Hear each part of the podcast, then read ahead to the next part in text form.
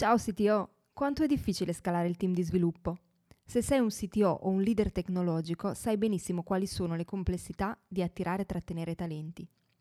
Per questo Alex Pagnoni ha creato il metodo Team Scaling di sviluppo collaborativo, in cui condivide le skill di una parte del proprio team tech per aiutarti a scalare anche nei momenti più difficili.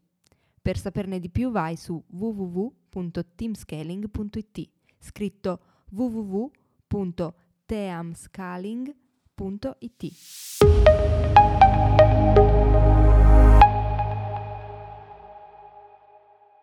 Gli strumenti di code monitoring rappresentano un elemento imprescindibile per lo sviluppo di una piattaforma. Sempre più spesso accade infatti che, nonostante grandi quantità di denaro investite in ambito IT, le principali segnalazioni sul malfunzionamento della piattaforma non arrivano dagli sviluppatori, ma dai clienti. Perché questo accade? Quali sono le conseguenze? E soprattutto, come evitare questa situazione? In questo sito show, Alex Pagnoni ne ha parlato con Valerio Barbera, CTO e co-founder di Inspector, partner del CTO Mastermind. Buon ascolto! Buongiorno e benvenuti in questa nuova puntata del CTO Show. Oggi qua con me c'è Valerio Barbera, che è CTO e co-founder di Inspector Dev, che è una bellissima piattaforma che soprattutto per noi tecnicacci è molto interessante perché ci risolve un sacco di problemi e con lui oggi volevo parlare di alcuni temi relativi a quello che poi di fatto è anche un po' il centro del business di, di Valerio che riguarda proprio l'intercettare gli errori prima che sia troppo tardi, prima che diventino troppo costosi e farlo anche in modi un po' innovativi ecco, rispetto a quello che si fa, rispetto alle situazioni solite. Eh, quindi intanto benvenuto Valerio e ti volevo chiedere intanto se eh, ti andava un po' di raccontare qual è stato anche il tuo percorso, perché tra l'altro è interessante anche nel tuo caso perché allora, sono sempre interessanti tutti i casi in cui parlo anche con co-founder perché c'è anche un aspetto imprenditoriale, ma poi anche nel caso tuo particolare perché da quello che ricordo hai avuto prima un'esperienza diciamo di consulenza che eh, doveva servire anche proprio ad avviare poi le successive attività di, di prodotto, quindi sono curioso di sentire anche un po' anche prima che mi ricordo che hai lavorato in Ericsson, insomma, come sei arrivato ad oggi. Sì, ciao Alex, eh, innanzitutto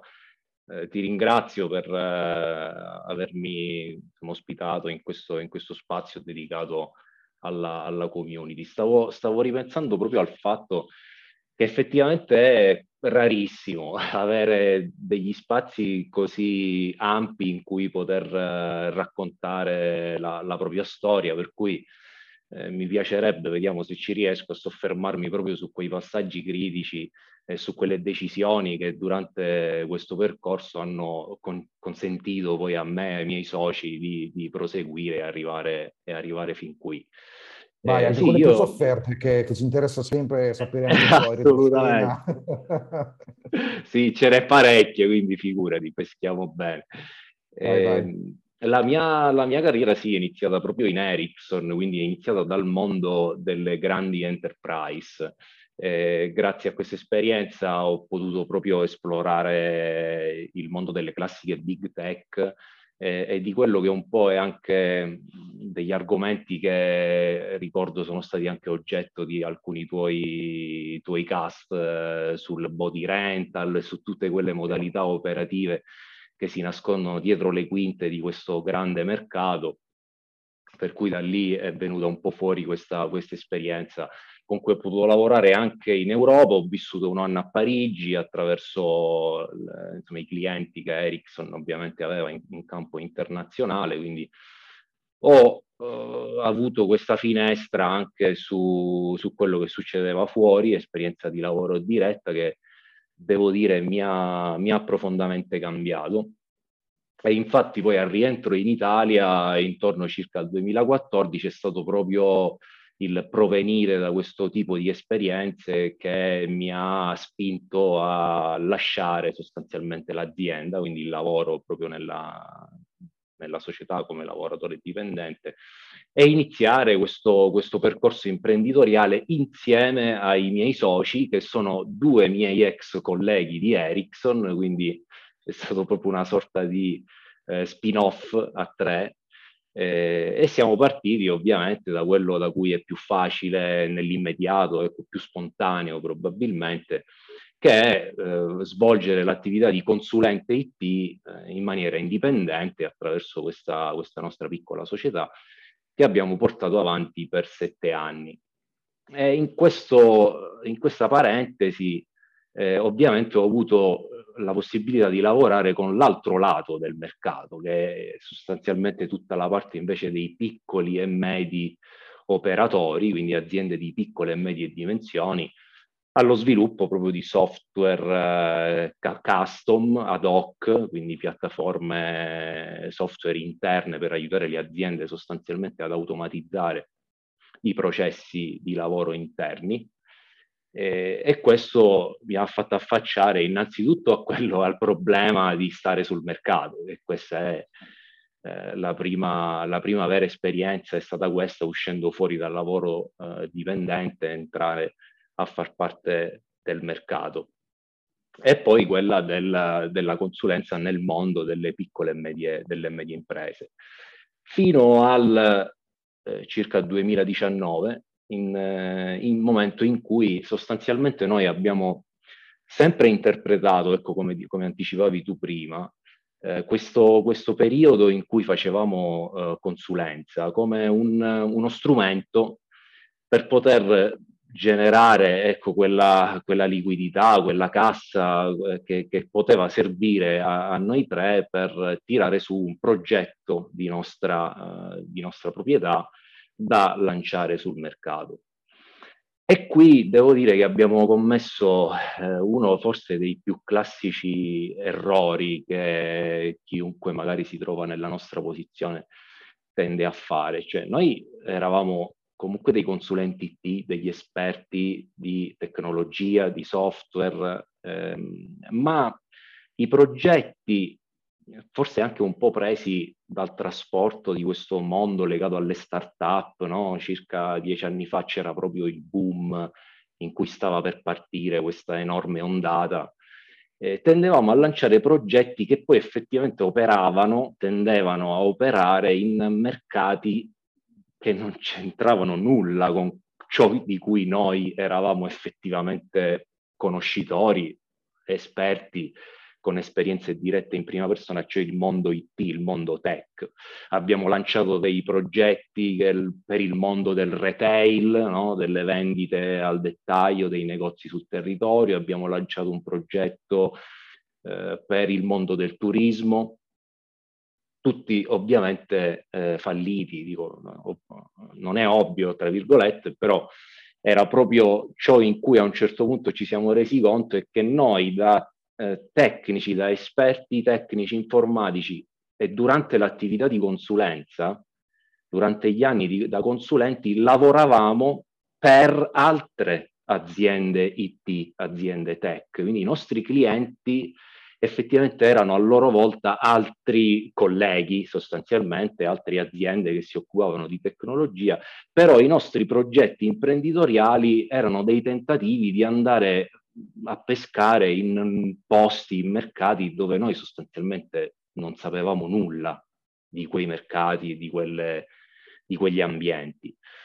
Per cui poi a un certo punto nel 2019 ci siamo proprio resi conto di questo, di questo aspetto che ci stava letter- sfuggendo. Cioè, I nostri clienti, noi eravamo bravi, avevamo esperienza e conoscevamo profondamente le problematiche di quello che noi facevamo tutti i giorni, che era servire, aiutare altre società, altre aziende IT, altri gruppi di sviluppatori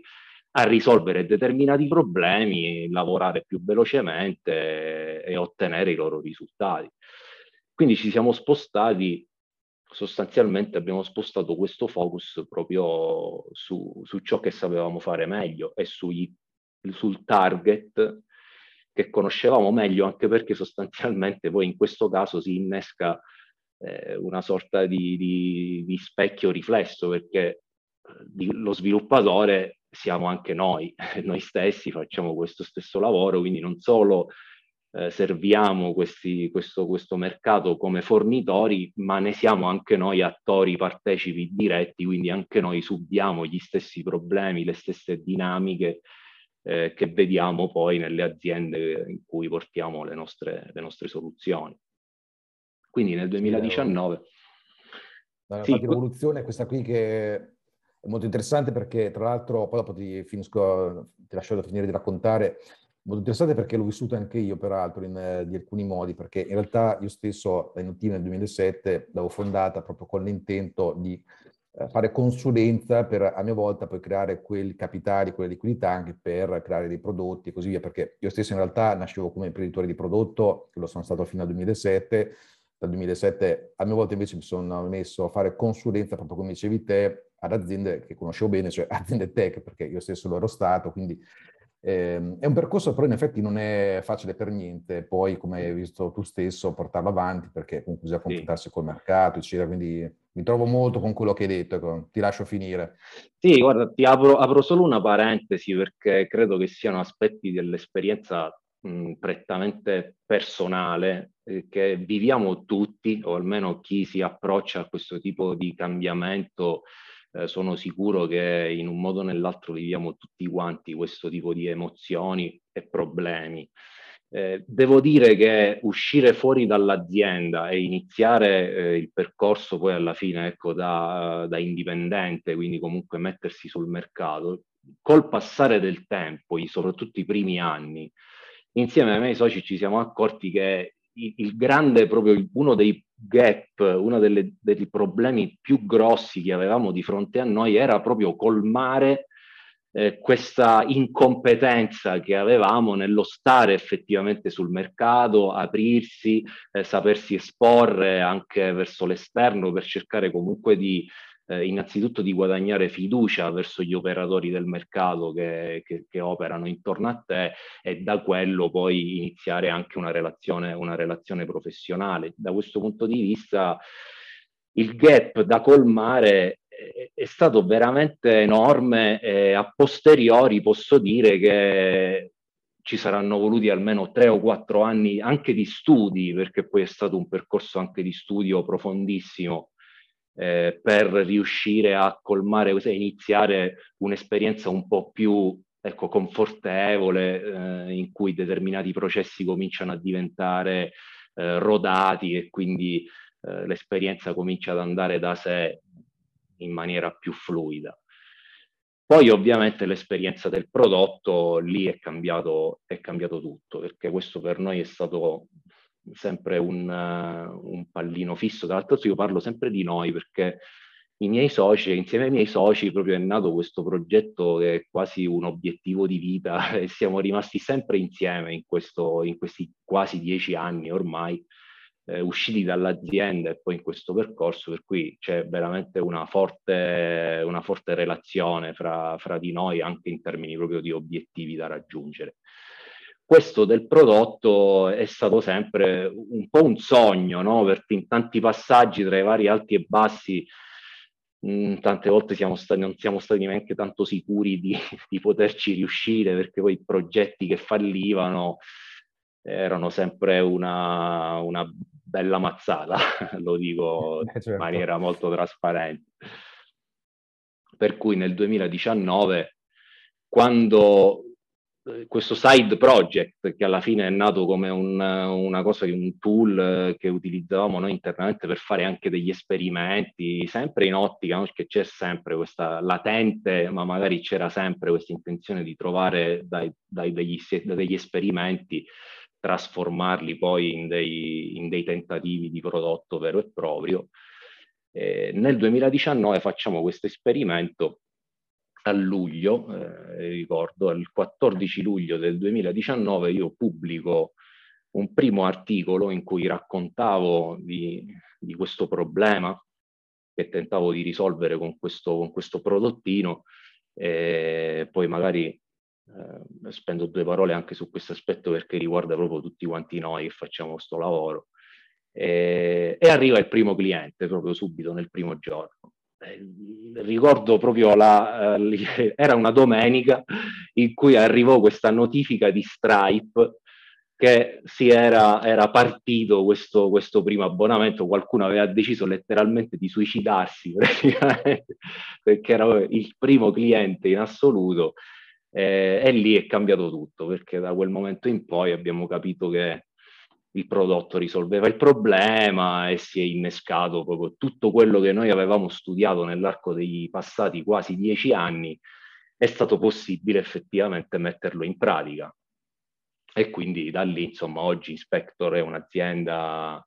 eh, incubata in un acceleratore Nana Bianca di Firenze, ha clienti in più di dieci paesi, è un prodotto che ha fatto tutto un percorso, insomma, anche la tecnologia sottostante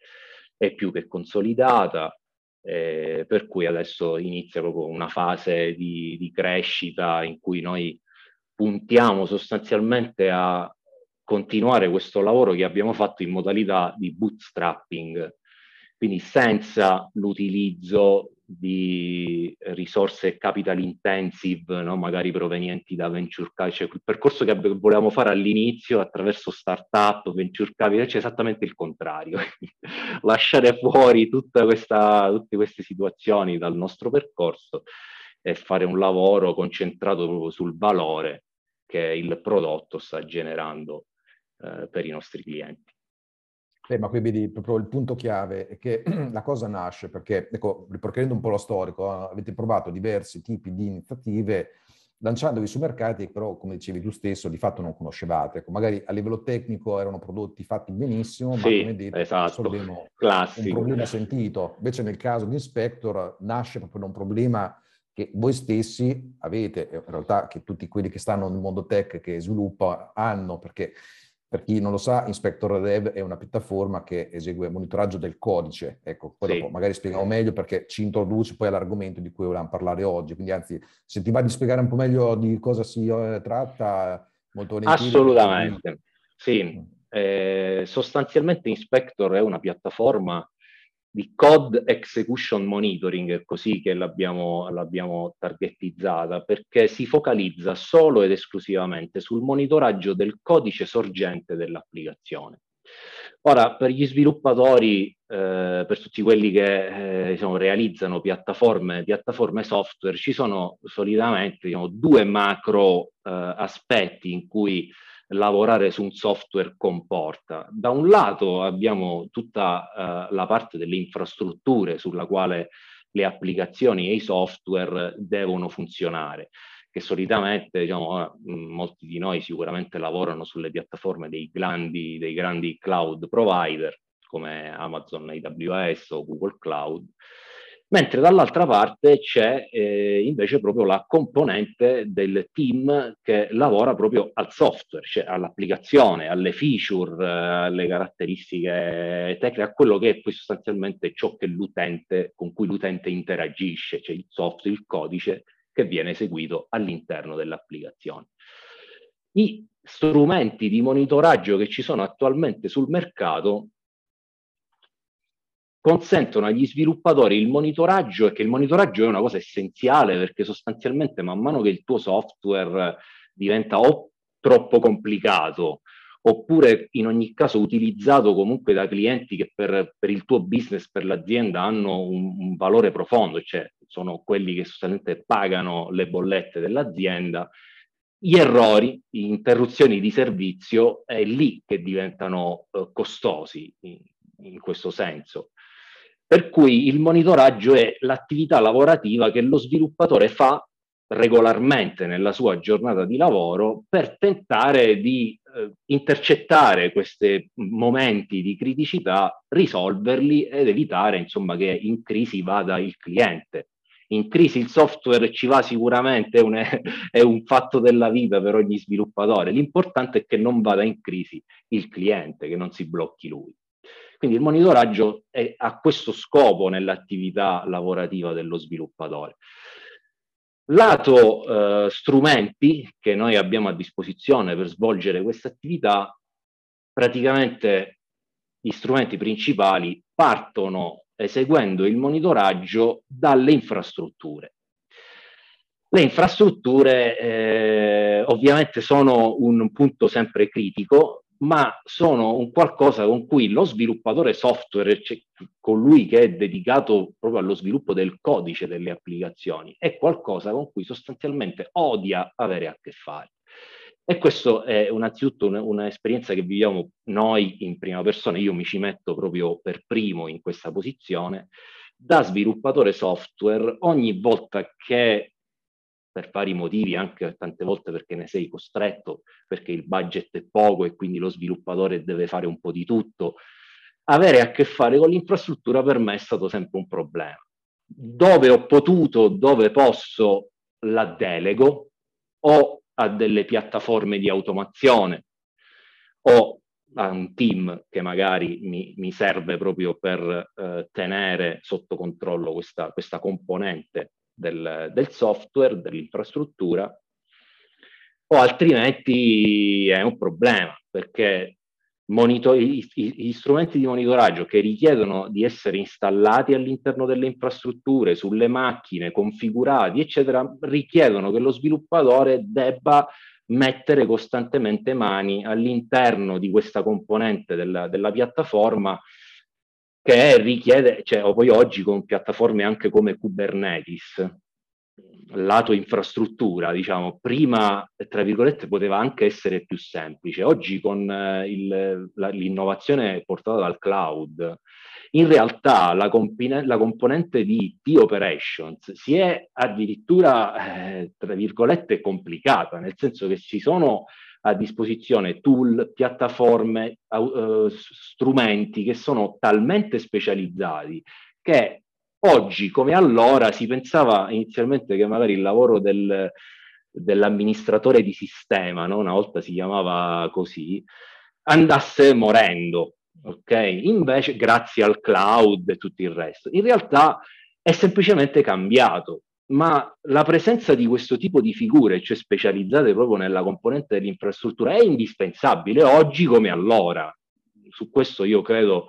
che possiamo convenire ragionevolmente tutti quanti. Il motivo è perché questa componente richiede competenze specifiche, verticali, su strumenti ad hoc per gestire tutte queste eh, insomma, componenti anche tecniche. Lo sviluppatore che si occupa soltanto della parte del codice, interagire con tutte queste componenti è un problema, anche se sono eh, delegate per esempio a un team esterno e tu hai il tuo tool di monitoraggio, non ce l'hai tu sotto tu sviluppatore software, non lo hai tu sotto il tuo controllo, perché sta sempre sulle infrastrutture. Per cui per ogni cambiamento, modifica, configurazione, qualunque cosa di cui tu hai bisogno come sviluppatore per magari eh, fissare la tua attenzione su determinati aspetti piuttosto che altri o cambiare il comportamento del monitoraggio, eccetera,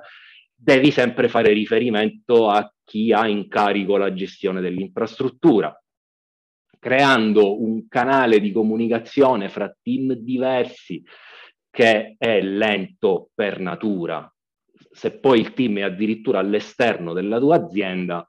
non ne parliamo proprio, è praticamente impossibile. Si installa il sistema di monitoraggio, ti viene fornita una sorta di dashboard con quattro metriche e quello è, stop. Tant'è vero che io, un po' per esperienza personale, soprattutto in ambito enterprise, ma devo dire anche più o meno diffusamente nel mondo delle piccole e medie eh, diciamo, società che lavorano nel mondo della tecnologia, il migliore amico dello sviluppatore sono sempre i log. si mette lì sui log e proprio, non li tradisce mai, non, non tradiscono mai perché è una cosa di cui lo sviluppatore ha il controllo scrive sul suo codice, si scrive i suoi log e quello è il controllo da parte sua che cambia l'efficienza con cui lo sviluppatore riesce a fare il suo lavoro. Per cui Inspector eh, punta proprio a rompere questo meccanismo di dipendenza e di mettere tutti quanti nella confusione di dover gestire le cose tutti insieme e funziona soltanto esclusivamente con una semplice libreria software. Quindi lo sviluppatore ha il suo sistema di monitoraggio. Questo non significa che tutti gli altri grandi tool, no? magari quelli più blasonati come Datadog, Dynatrace e altri, eh, non sono, non servono. Ecco, non è questo il messaggio, assolutamente, anzi, se il caso sono indispensabili e rimangono tali perché comunque gestire la complessità dell'infrastruttura è un mestiere a sé e va fatto anche con dei tool e degli strumenti che consentano di mantenere eh, la visibilità sulla parte infrastrutturale, ma non è qualcosa con cui gli sviluppatori software riescono a interagire. Questo il dato diciamo, che noi abbiamo intercettato e che distingue, crea questa distinzione che era un po' la tematica di, di, di, questa chiacchierata di base che è proprio l'infrastructure driven monitoring, quindi proprio il monitoraggio che viene guidato da degli strumenti che partono dall'infrastruttura nell'effettuare questo lavoro, e il code driven monitoring, che invece è quella parte proprio di monitoraggio che invece parte proprio dall'installazione della libreria software, la libreria software perché è ciò che lo sviluppatore ha sotto il suo diretto controllo. Questa è un po' la, la differenza fra queste due macro eh, aree che noi abbiamo individuato, ma sul quale non credo che ci siano in molti che stiano lavorando. Infatti, proprio per questo ho voluto fare questa bella chiacchiera con te, proprio per far capire che, siccome appunto tipicamente nella testa di CTO, team lead, sviluppatori, c'è, eh, quando si parla di monitoraggio, di solito si pensa proprio alla parte più infrastrutturale, mi interessava far capire che in realtà eh, bisognerebbe iniziare a ragionare in termini appunto di code execution monitoring, quindi un code driven monitoring che è una cosa diversa che a sua volta va un po' in quella direzione che ormai c'è da diversi anni, in cui lo sviluppatore su alcune tematiche deve essere ed è sempre più indipendente rispetto alla parte sistemi, perché lo scenario che hai detto tu, che poi è proprio no, quello super classico in cui c'è una parte eh, IT barra sistemi che eh, spesso è un silos rispetto alla parte sviluppo e eh, la parte sviluppo non è in grado poi di comprendere effettivamente la tua infrastruttura, come funzionano le cose, il tutto si è complicato perché appunto parliamo so, di Kubernetes piuttosto che container, piuttosto che mille altre cose, e non basta più come si faceva una volta, che ne so, in un uh, programma PHP, print, qui Uh, siamo a questo punto, no? cioè,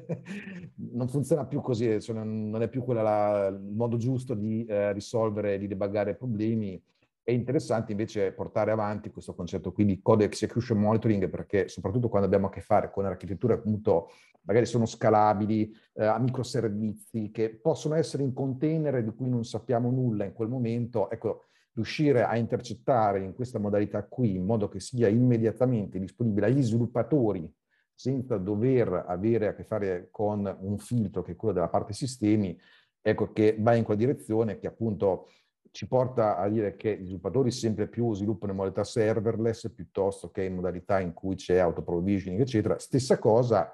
andrebbe fatta nell'ambito del trovare problemi. Ecco che questo è un tipo di eh, differenziazione, quella che hai raccontato oggi, che secondo me era veramente molto molto interessante portare alla nostra audience perché secondo me risolve veramente tanti problemi. Cioè, consideriamo quello che è un po' spesso lo scenario, no? Cioè, io mi immagino che una delle, una delle, situazioni in cui anche a voi sia venuta in mente l'idea di fare questo tipo di, di, di prodotto è quella in cui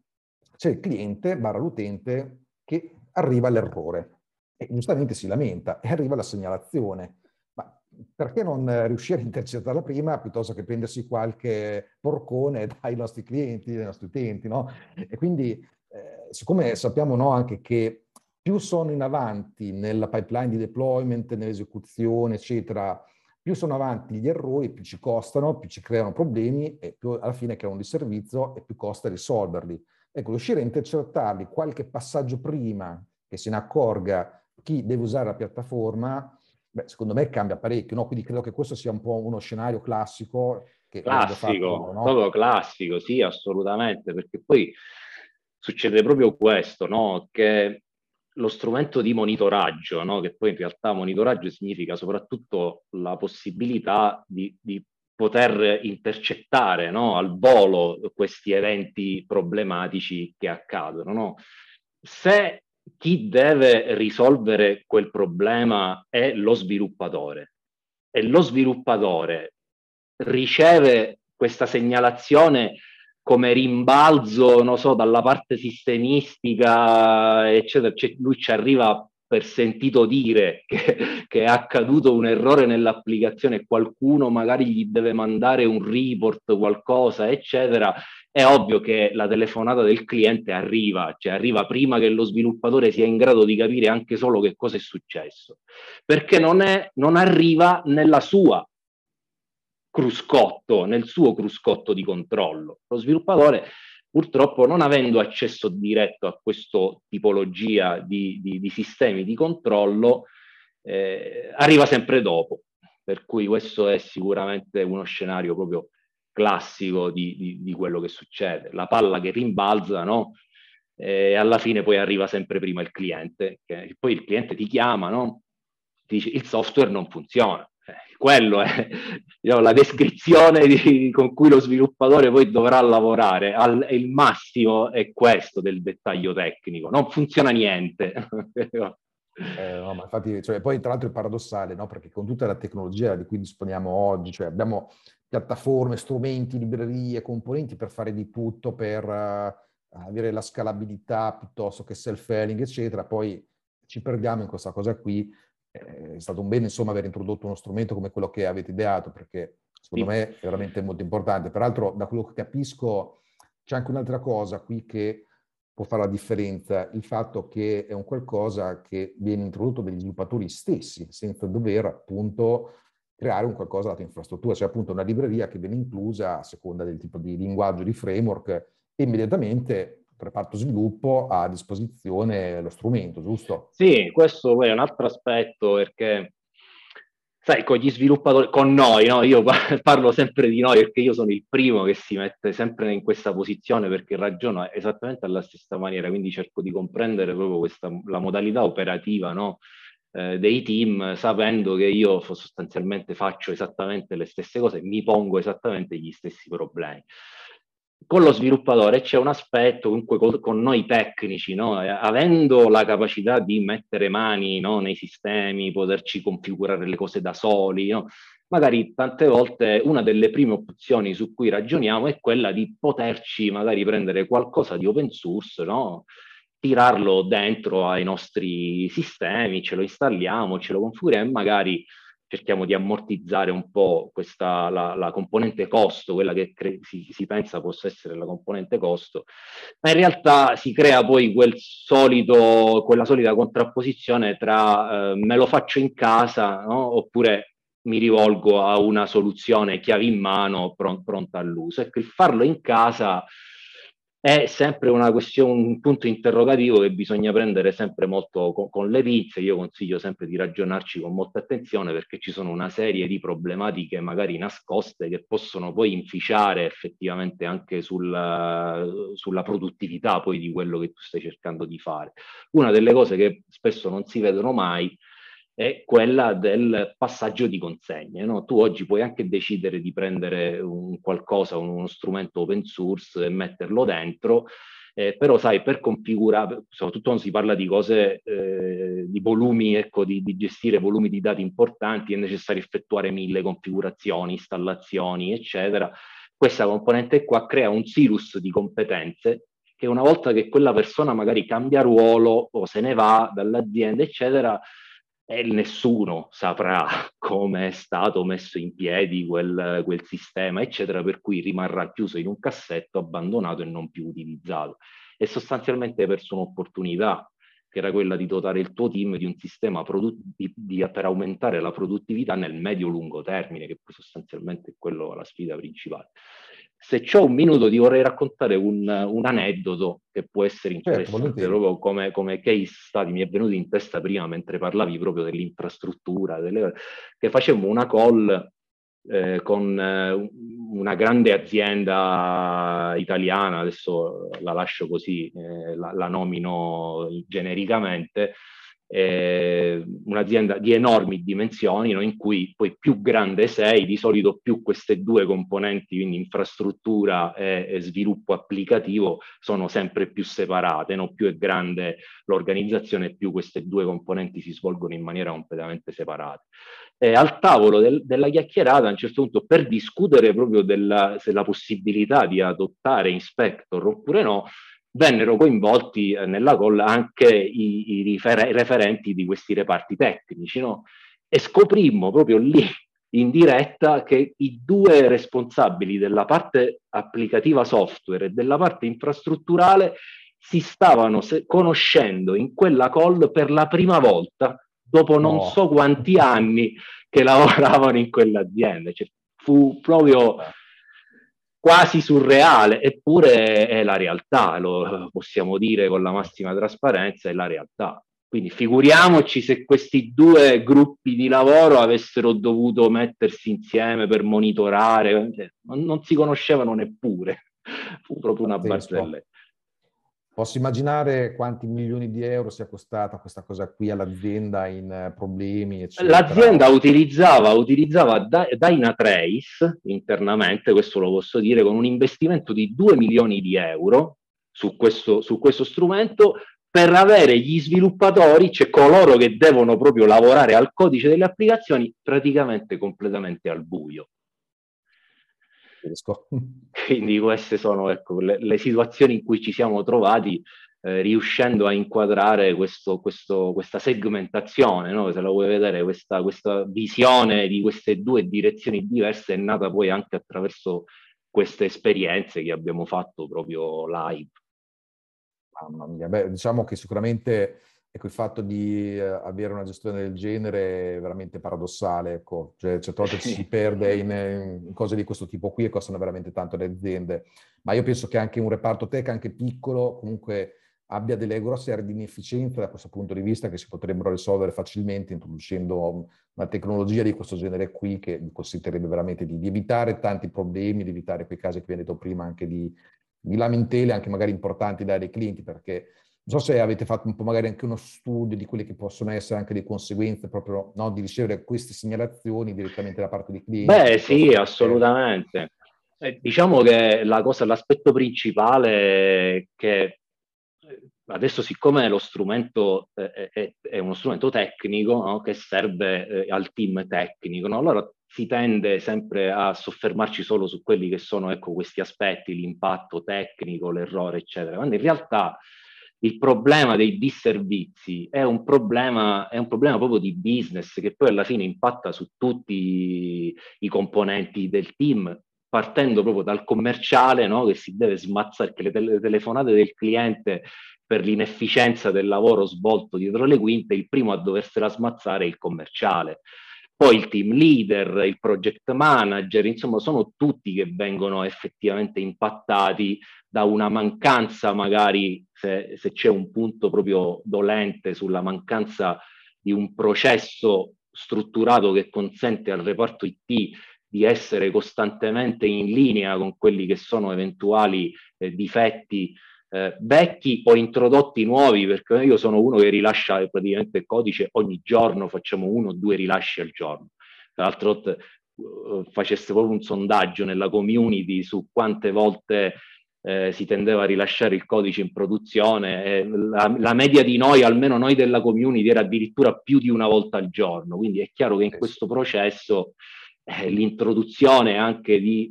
problemucci, difettucci, è una cosa normale che avviene quotidianamente, senza un processo strutturato e anche gli strumenti giusti che si intersecano bene con la tua organizzazione interna, perché questo poi è la tematica dell'infrastructure driven verso il code driven, è perché determinati strumenti non si prestano bene a come tu sei organizzato internamente per svolgere questo tipo di attività. Sì, senti, ma secondo te a questo punto, uh, pensando anche non proprio a quelle persone che poi userebbero questo strumento, cioè gli sviluppatori, uh, secondo te a questo punto, tolto tutto il discorso che da una parte sono i problemi dell'infrastruttura e così via, perché appunto sentono proprio questo bisogno di monitorare in maniera così diretta il, il codice, secondo te? Ma allora considera che eh, per esempio uno strumento, che, quegli strumenti che si focalizzano solo sul, sul codice, eh, si dice focalizzato sul codice, cioè rivolgiamo lo sguardo in questa direzione così specifica, perché proprio della parte, chiamiamola così, infrastrutturale, eh, tu effettivamente non hai quasi nessuna metrica, eh, perché è proprio una componente che lo sviluppatore software vede, vede sempre un po' all'atere di, di quello che succede all'interno del codice. Eh, la, la, questione del codice è anche un problema di, di learning. No? Di solito una delle cose più incredibili che ci è capitato di notare attraverso l'esperienza dei nostri clienti è che questo tipo di strumento, analizzando proprio il comportamento del codice software scritto eh, da noi e rilasciato in produzione, è anche uno strumento che consente a loro di imparare ciò che succede, cioè il comportamento del software, tu te lo immagini in una certa maniera quando lo scrivi,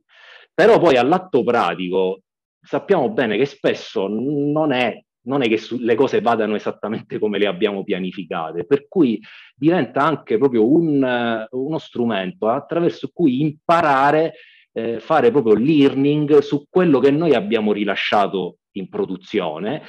abbiamo delle aspettative, capire quanto queste aspettative si scostano dalla realtà e decidere quelli che sono gli interventi da pianificare per raggiungere l'optimus.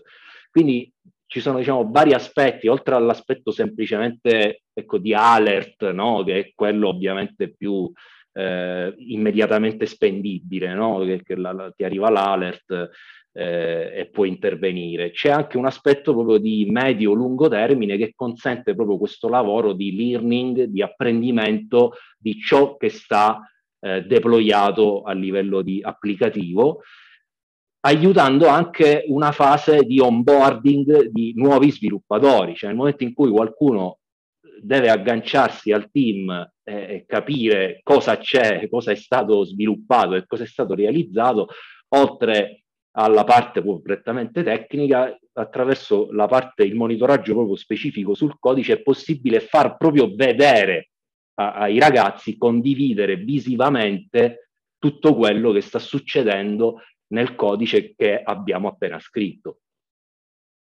Allora, questa prospettiva che hai dato, secondo me, è molto, molto interessante. Ti spiego perché. Diciamo, prima facevo presente che più i problemi sono in avanti, sono spostati in avanti rispetto a quando il codice è stato scritto e quindi ormai il problema si verifica in produzione e più questo ci costa. Questo significa anche che dobbiamo cercare di evitare di introdurli il più presto possibile, cioè quando scriviamo il codice o anche prima. Cioè la qualità, come si dice, dovrebbe essere insita nel processo, no? Quindi cosa ci siamo inventati nel tempo? Che ne so, test driven development, piuttosto sì. che eh, lavorare in certe modalità di product management, eh, introdurre la definition of done, mettere la continuous integration, eccetera, eccetera, che effettivamente magari quando abbiamo una base di codice con una coverage molto alta di test automatizzati, effettivamente molti problemi ce li togliamo da, fin dall'inizio. Sì. Addirittura se scriviamo il test prima di scrivere il codice, ancora meglio, però hai detto una cosa molto importante prima, che eh, è rispetto a quello che il programmatore si immagina. Ma in realtà, anche qui l'altra parola chiave che hai usato, comportamento, ecco, il comportamento spesso, quello reale, è c'è in produzione, dove magari l'applicazione deve fare delle cose con degli input che magari chi l'ha sviluppata non si aspettava in una certa combinazione o in una certa modalità o così via. E quindi in realtà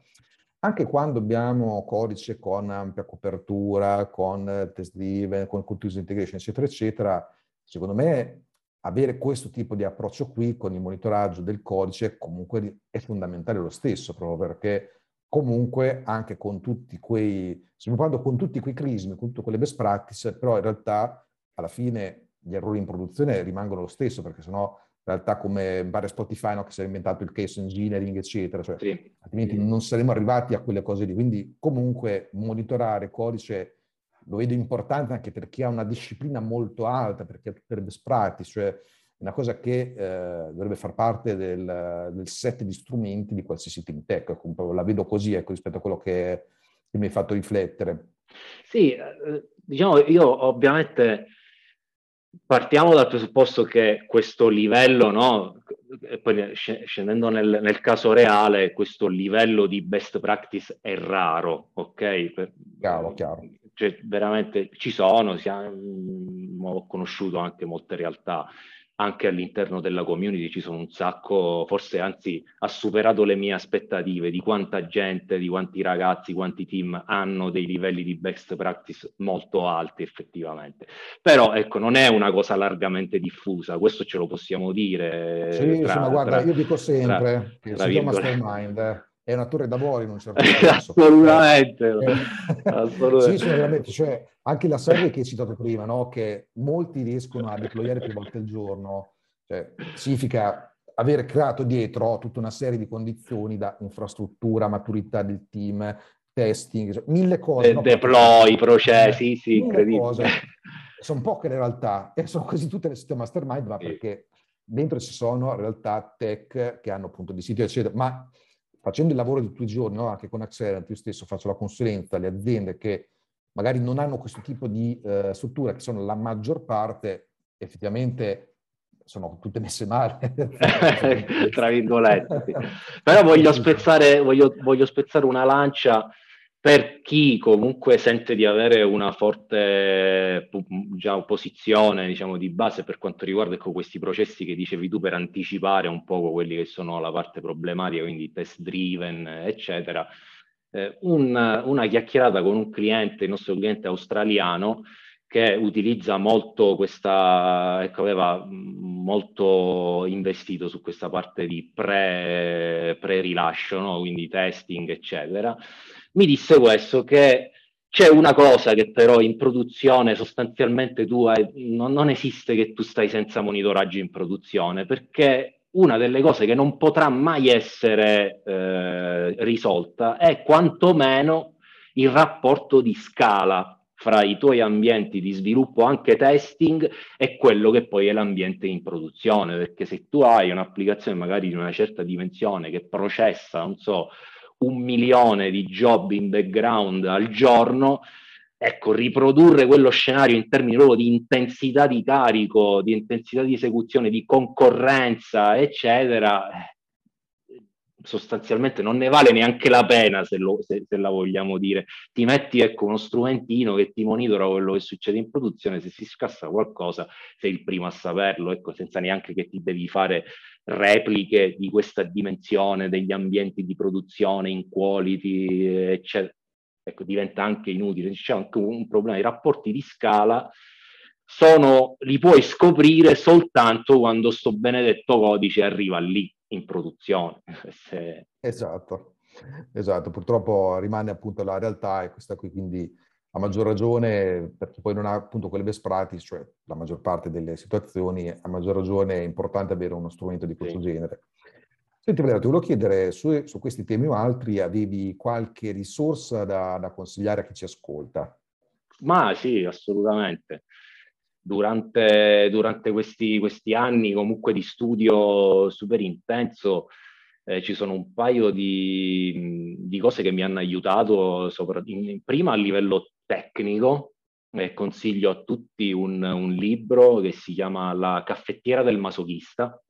che è un libro sulla user experience, eh, sul design, sulla user experience che ho fatto leggere anche i miei soci, ecco, che, che, che magari non, col tech, con questi fatti tecnici non hanno un poco a che fare, ma lo abbiamo proprio letto tutti come un manuale per eh, avere più empatia nel capire l'esperienza dei, dei, clienti, degli utenti che poi utilizzano i nostri software tutti i giorni. E, e poi un altro libro invece sugli aspetti più di management, guarda ce l'ho proprio qua in libreria, tra altre cose lo faccio vedere, si chiama Empowered, non so se si vede, sì. lo, lo, sfoga,